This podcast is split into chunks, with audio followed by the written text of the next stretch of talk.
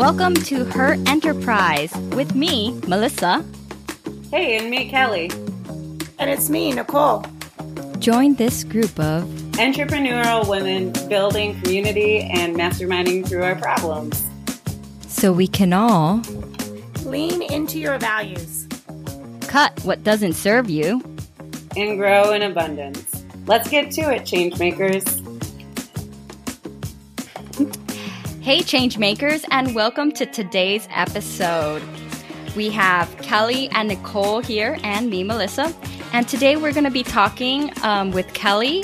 She has an amazing story where she's going to share with us how she's been able to double her income year after year for several years. So I'm really curious to find out how to do this. I know it's going to help me, and I really hope it helps you. So say hi, Nicole, and then we'll move on to Kelly. Yeah. Hi, everybody. Hi, Melissa. Hi, Kelly. Mm, hey, hey. So my voice is still recovering. so it has all that flavor. But yeah, I'm excited that you wanted to talk about this and I'm excited to share um, parts of my journey and what I've learned about it and welcome any questions.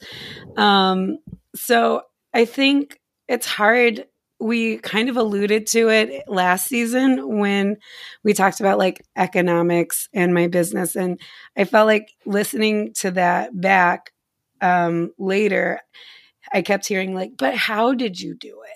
Like and like those wanting the grounded specifics and then i realized like wow i'm really philosophical and kind of like way up here and then how do we like get to the nitty gritty? But i do want to like acknowledge i think the first step is kind of examining your beliefs and like your philosophy around a lot of different things that had been really helpful to me. So, like in that last episode, I think it's episode eight or nine of season one. And then, um, we talk about it and I, it's like make more pies and the zero sum pie game and learning about that economic fallacy was kind of like the first thing for me that kind of um, opened up this opportunity of creativity and how I could use my creativity that I felt like I was very creative to just create wealth and I wasn't stealing money from someone else if I like was becoming more wealthy. It was I was no longer in that like zero sum pie piece.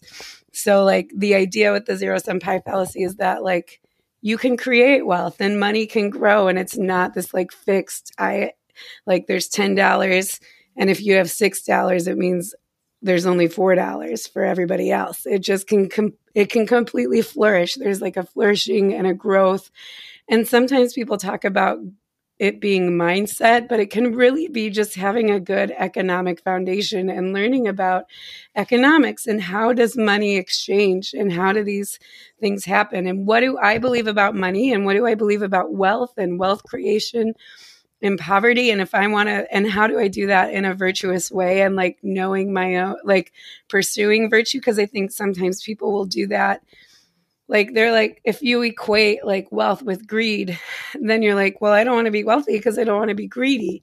But what is a yeah. way that we can like um acknowledge wealth creation and like do it in a way that we feel is like encourages virtue within us in a better society.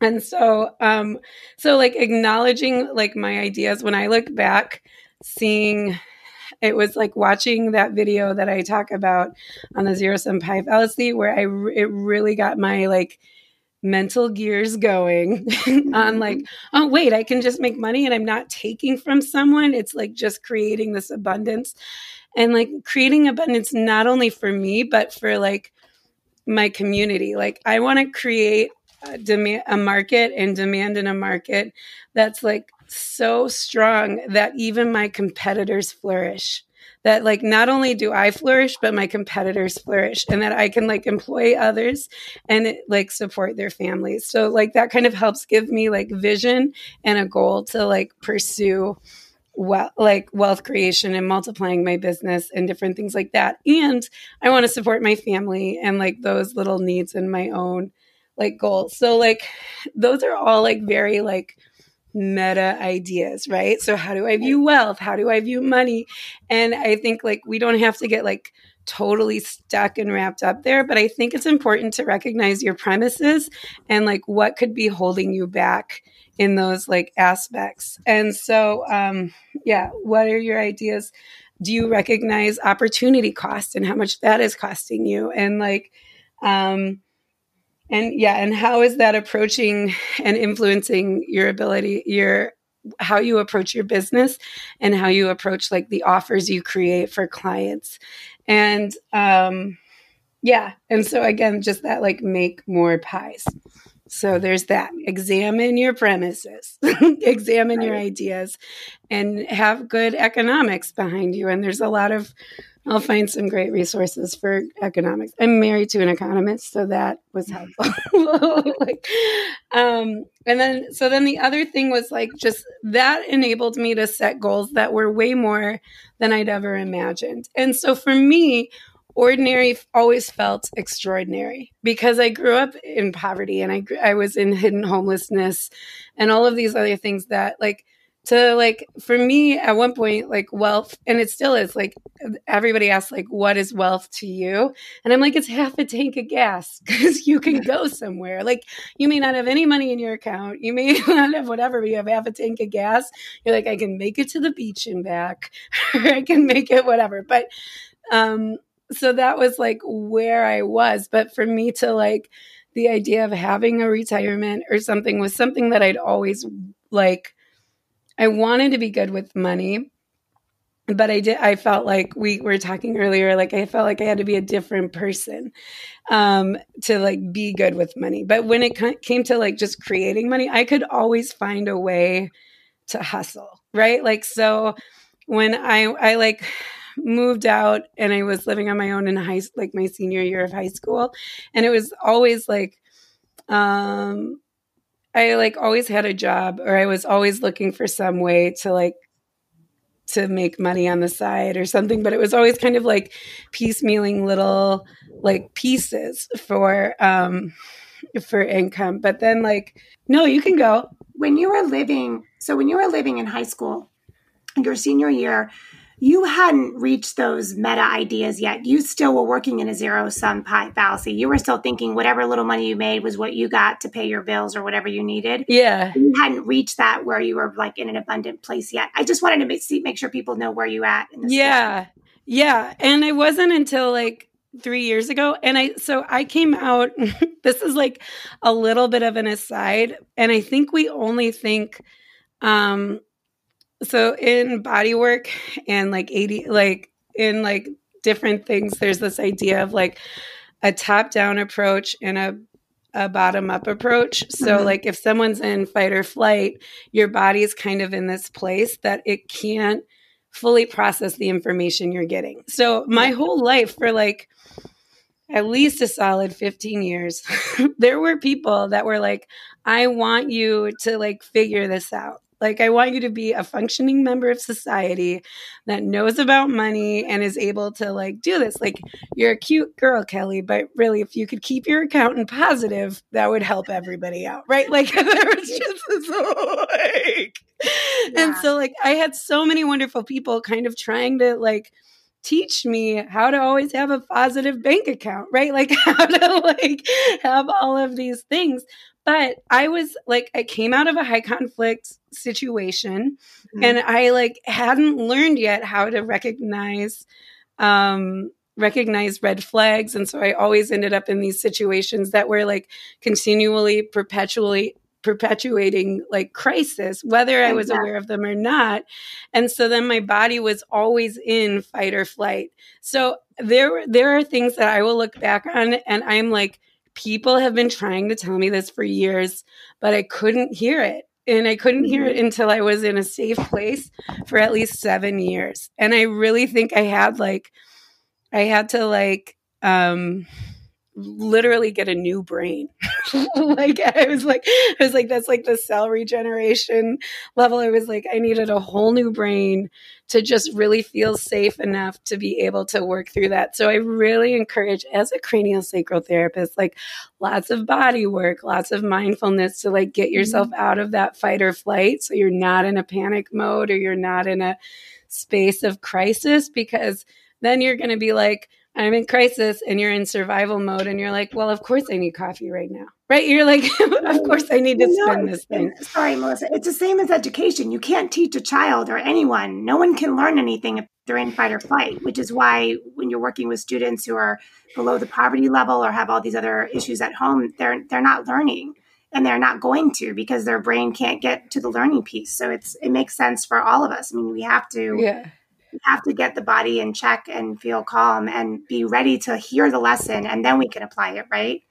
And that's kind of what yeah. you're saying. Melissa what were you going to say? Because i think I oh i was just going to say because you're using the word crisis and you're using the word fight or flight to like break it down more to words that most people use yeah, i guess it, what, yeah. what, what you're talking about though is like living paycheck to paycheck essentially in that moment you're in a crisis mode. You feel like you're in crisis.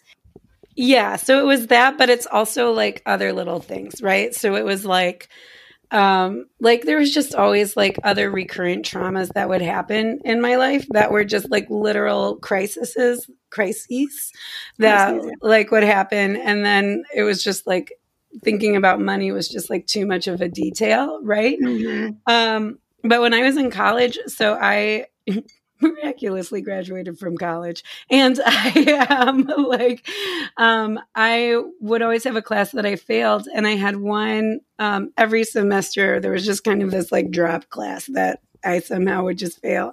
This is how good of a student I was. But I had like a guy um, who was like an academic coach. And he was like, You idiot, if you would just show up for class, you'd get all A's and B's.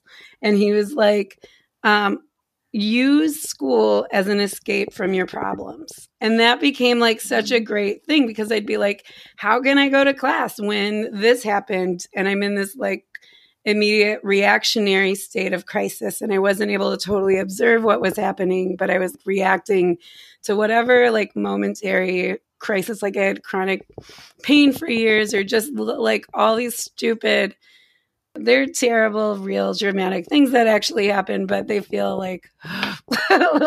but I think that that fed into my bank account, which also like made it harder because that did. You're right, Melissa, create its own little crisis of like being paycheck to paycheck and the stress that that creates. I'll always say like, if you have money and you lose your keys, you just lose your keys if you don't have money and you lose your keys, it's like the end of the world. Like it's this back cursor that's, oh, I lost my keys and it's over. Right? like there's this like so fight or flight is this kind of you're in this primitive place where you can't make choices beyond the immediate.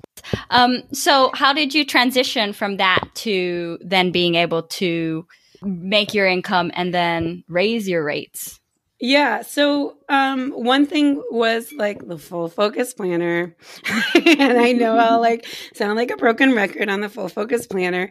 What was crazy is they were like, make your annual goals.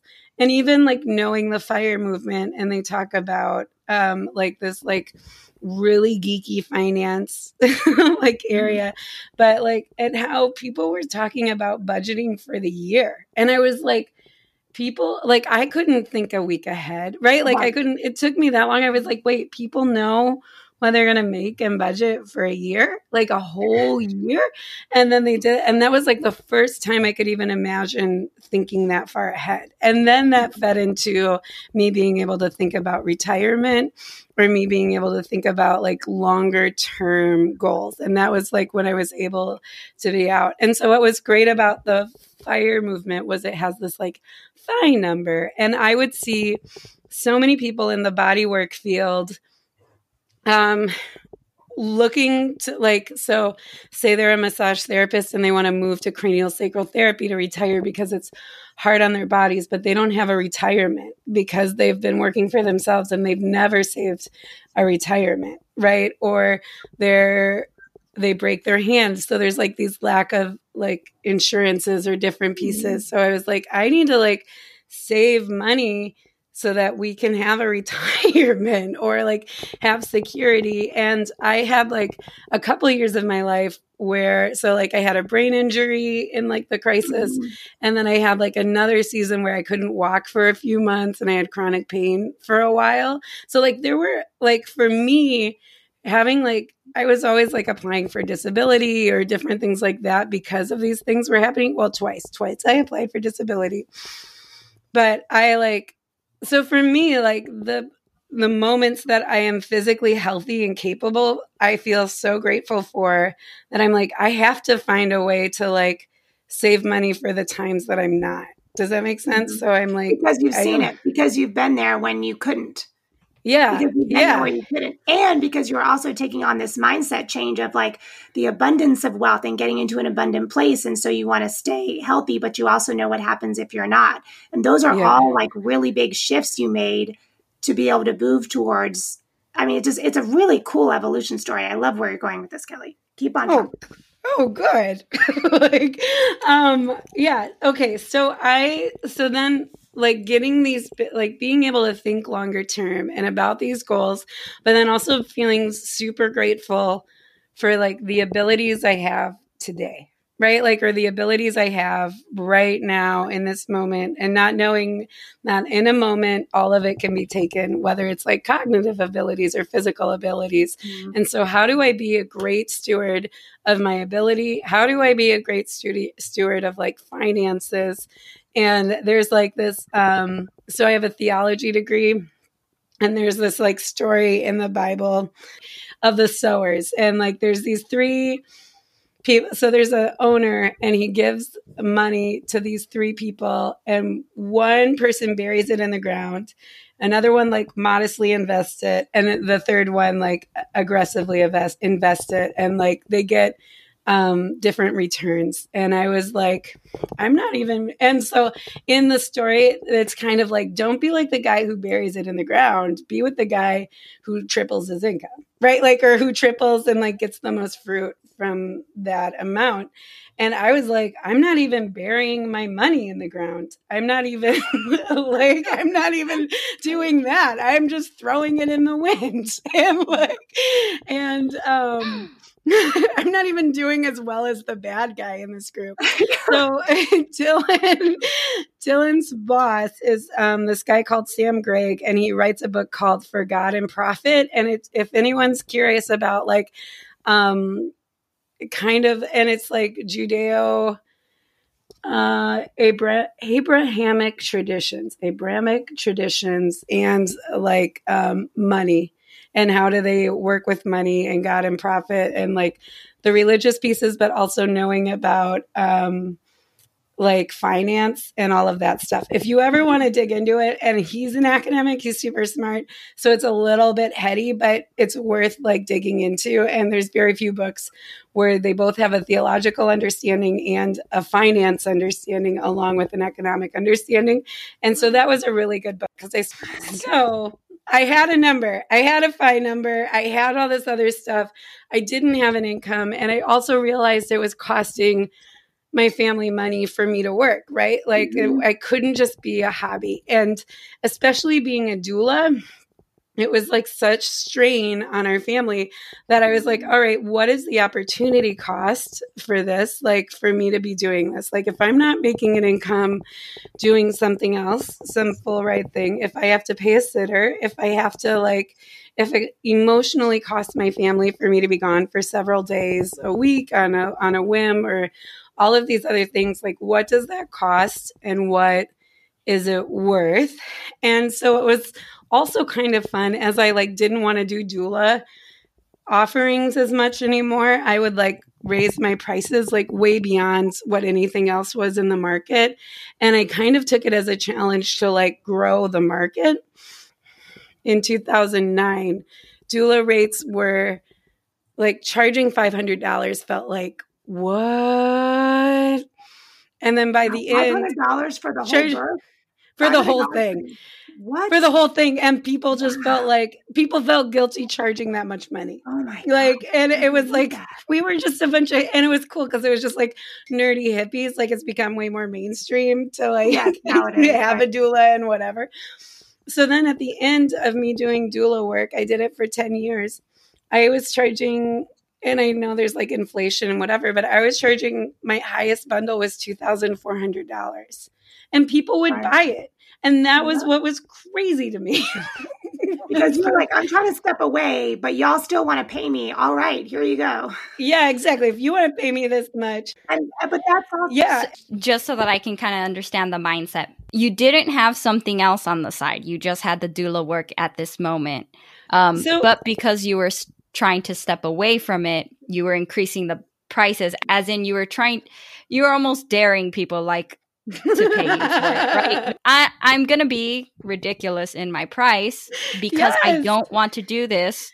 And so that's why you didn't care how much you charged essentially. Yes. Like you weren't And- nervous about it because if you got a no, the no was actually the yes that you wanted.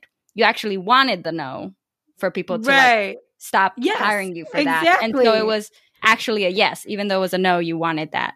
No. That's a really fun way to put it. I love Yeah. that. Yeah. And what about the wealth building part though for other people? Because when you did that for you to step away, what were you doing for the doulas that were left? Oh, yeah. So what was great is we've totally raised the market. So now doulas like on the low end are like a thousand dollars. Right. So like Yeah. it's like at least doubled. If you're a new doula starting out, twelve hundred dollars to like whatever, that's like a standard thing. So it was great because we built a market that's more sustainable for like when for competition and you can like create a diverse market and there's plenty of births out there there's plenty mm-hmm. of like people needing doulas and there are like way more people that need a doula that are like different than me and can meet their needs in a way that I can't.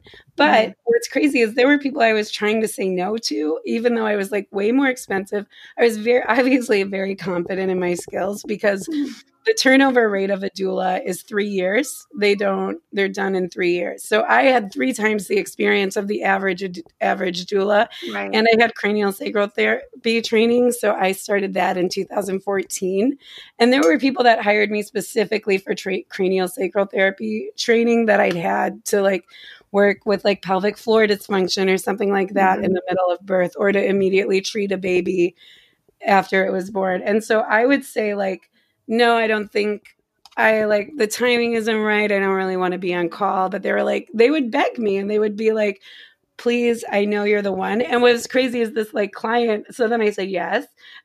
and, then I- and but this client knew exactly what she needed to have like a great vaginal birth. And she was willing to pay me like top dollar for that like package, which is like locally co- comparable to what midwives are getting paid. Right. Like it's just like really ridiculous. like it's really interesting and ridiculous.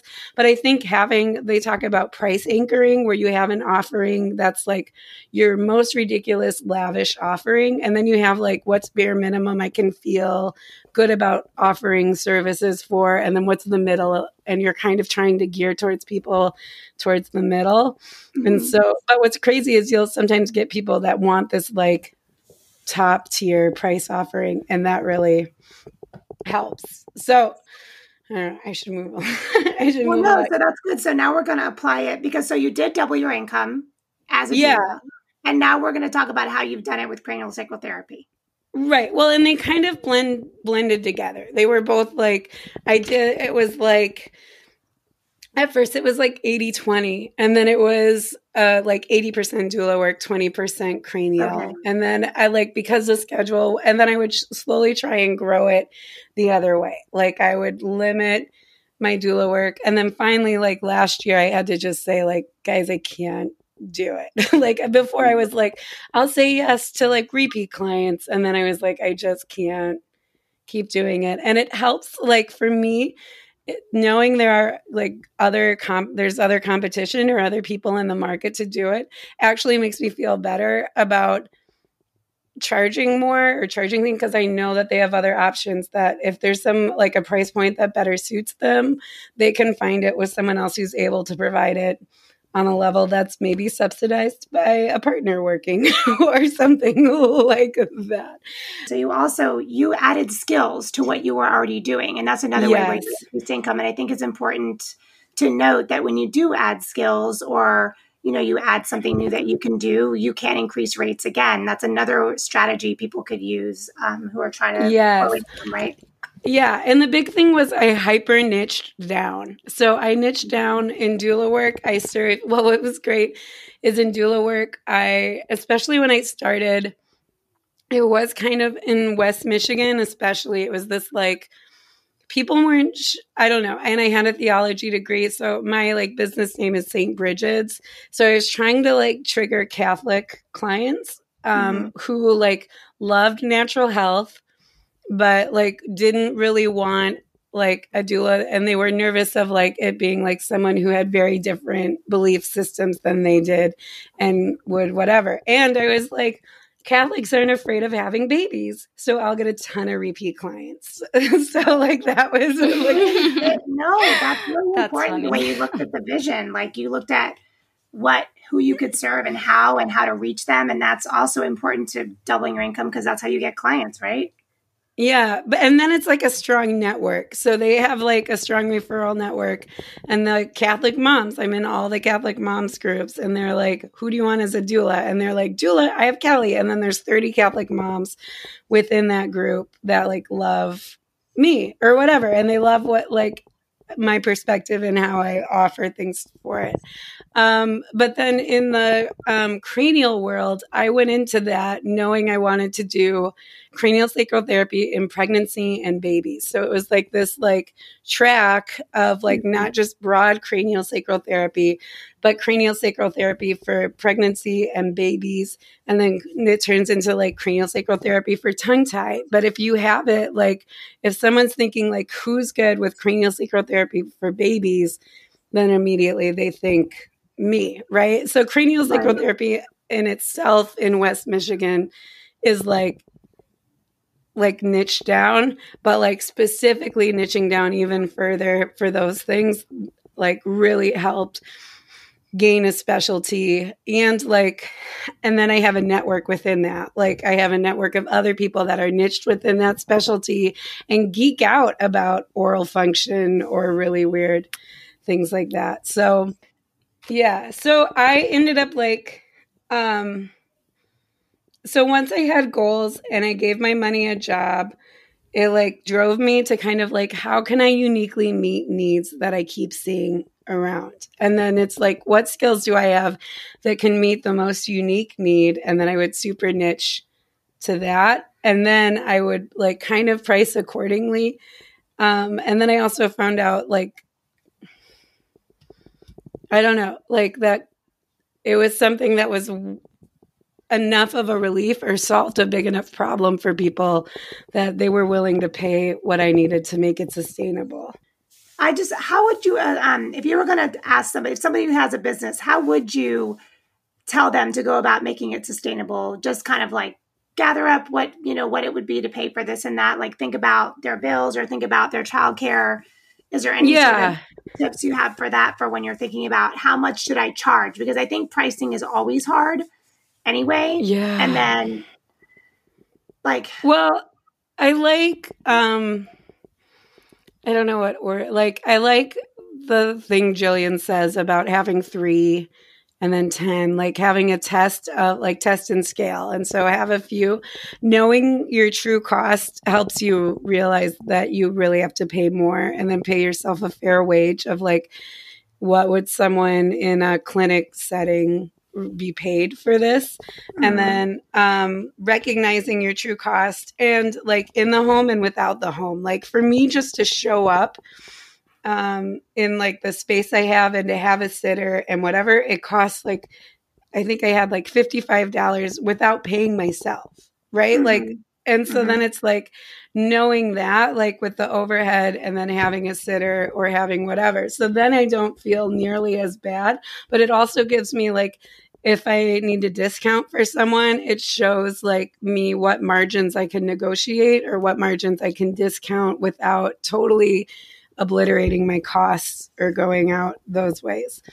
Got it. So that's important for the person to know how much they're going to spend on my overhead costs. How much is it going to like? They people need to spend time thinking about how much it costs just to leave the house or whatever it is before Yeah. they even figuring out their rates. That's Yeah, and how much is it going to cost to save for retirement? I th- I don't think people put that like what is the opportunity cost and what are those things of like me paying old Kelly, right? Like like paying 80-year-old Kelly is expensive. She's expensive. So how do I like pay so that I'm not completely a detriment to my children or my family when I'm old and I'm not making them pay for this this cranial sacral session that I'm giving away to someone 30 years down the road. But I So- do want to Oh, Oh, sorry. Go ahead.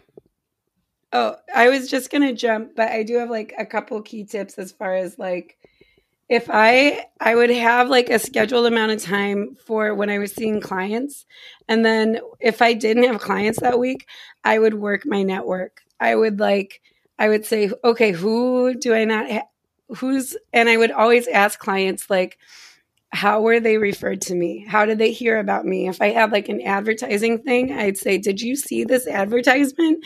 And most and some I found like no, and then I found out that that wasn't a source for me to spend my energy on. And then if I got a referral, I would always make a point to like say thank you to my referral network. And then it helped me recognize like who who is my referral network and who believes in me and who's like putting it putting people my way and then I would build those connections or support and at least just say gratitude. And sometimes it's like um other providers I I'll tell them like I feel like I see you when I see our shared clients. Like it feels like I get to share a shared experience with Mhm. them. And so I think those are important things to kind of like keep in your hustle reserve as far as things like if I don't have clients then you're if you're not working in like in your business you're working on your business in those times that you have set aside for them. Okay, I just want to get that out. oh, I have another note of like it did help with like tax optimization and meeting with a tax planner and who's different than a tax pre- pre- preparer.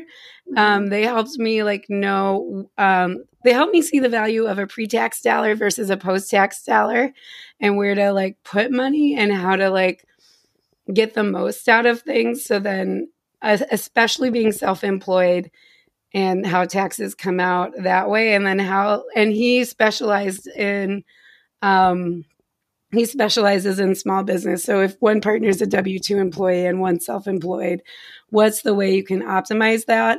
And then we also looked into optimizing like my husband's benefits but that was like an over all thing for di- like a different thing. When i say i doubled my income too i don't count my husband's income it's specifically my income. But when we look at like when we bought our house and where we are today it's like we quadrupled our our income with like intention and like knowing like oh we should meet employer match or optimizing taxes and different ways like that so So recently, you just increased your rates again, and you said, you know, people are booking out at least two weeks in advance. Mhm. So, so was there any different thought process in this change with the increase of your income than what it was in the beginning? And if so, Yeah. what was that? You know, so there were like a lot of different pieces for this and i still have to see like the whole fruit of it but covid leading up to it um, i have a coach that i'm like paying a fair amount of money to listen to what she says. So that creates a little bit of accountability where i'm like okay well if she says i should do this and i'm paying her to tell me and i'm not going to listen to it just because of my like there's like recognizing emotional resistance versus like is there an intellectual reason why not to do something? But um and then covid was just really hard and finding childcare and being able to like adequately pay reliable childcare for me to work like it overall became way more emotionally um crazy for me to do it. And then i kept hearing i'd get clients that were saying other cranial sacral therapists were going out of business. And then i got clients saying or and then i also noticed that like overall my clients had shifted that they made way more money than I realized they made. I just thought they made as much as I did, and they make a lot more than I did, like than I did, and recognizing what I was projecting onto things. But then also, Dylan was so stressed out that there was one moment and he has never done this or said this before or anything and it's always been like whatever but it was just this like overwhelming moment with childcare where he's like you just can't work. We can't like do this. And i'm like like i don't know. That was never anything that like has ever come up right? Like that was never it was mm-hmm. like the most desperate moment. And then i was like i am the only one in our area that provides this service. Like i'm the only one that's like competent enough that provides this level of quality service. So if I were to like go out of business, it would mean like there's no one. So then it was like, how much do I have to charge to make it worth everything so that I can like have like the emotional support for my husband, have the childcare that's reliable, have like all of these pieces and create a space that like supports my clients. Like, how do I do this? So, what was crazy is I like raised my rates like an initial session before was $144 and I just raised it to 250 and I think we were so tired and desperate enough that I was like fine. and I was like mm-hmm. booked out for 3 weeks. I was happy if people canceled. I was I would get excited if mm-hmm. I got a cancellation and then other people around me are dying. Like they're just not surviving. So it's kind of this like desperation. And 2020 has been a year of like re re restart. Like and so i don't know if i'm going to have 3 weeks where i'm off again. Like it's just this like thing of like how do i sustain this longer term and whatever? And if it means me pra- the difference between me practicing or not practicing like those are key factors that have to go in. And i kind again i didn't care if they didn't hire me. What was fun and what i was saying kind of before the call is like i'm amazed people are still hiring me like which is great. Um and i'm getting tougher cases that are way more in my niche and that I am like most uniquely able to serve. And I like absolutely love it. I have other providers that do cranial sacral therapy that are like going out of business but are interested in like working for me. And so then how can I support like them potentially if and I have to like examine if it's right for the business, but like it took it up to a new level of like the need that I was uniquely able to fill the um the cha- like it became intellectually challenging whereas before i think i was even though i was in a niche i like just be i loved the like challenge. I love i love being challenged and like learning more. So then it like brought a client that i could meet in a way that and pursued me in a way that like i i could uniquely meet their needs in a way nobody else could in the area. So that was helpful I, I love how it's so it's similar to the doula story in that you hit a place where you can't do it anymore when it's and, it, and it's it's so interesting because this podcast is about family and about trying to sustain family at the same time as trying to sustain your business as my daughter walks in. And you can it's that's what okay. Keeping it real The only other thing I just I just thought it was so interesting that when you realized your business needed to grow and you needed to charge more had to do with your family. And mm. that shows that being a mom who has a business actually really it creates wealth for everyone. It mm. really brings it full circle because you came to the point where you're like, I can't do this anymore. My husband's stressed. And I have very similar stories of this happening in my house. So I totally resonate with what you mm-hmm. said. But that pushed you to say, my family is worth more and my clients are worth more and my niche is worth more. And it actually pushed you into further abundance by saying, I can do more and I'm worth more and I have all this value. And women who are managing a business and managing a family do have a different type of value. It's, it's, it's just more layered and you have to when you hit those walls that's when you really explode and so it was really cool to hear that happen to you twice in growing your businesses so that's mm. one takeaway i got from um, your story and then i want to hear your takeaways too But thank you so much for sharing this journey. I, have loved hearing every part of it. Thanks so much, Thank Kelly. Yeah, yeah. And I just want to quick add like Farnoosh Torabi talks a little bit about that, that being a mom and a working mom forced her to optimize her income. And so if it's like, like Dylan and I, um, we split like nights. We each have a night out where it's four hours out.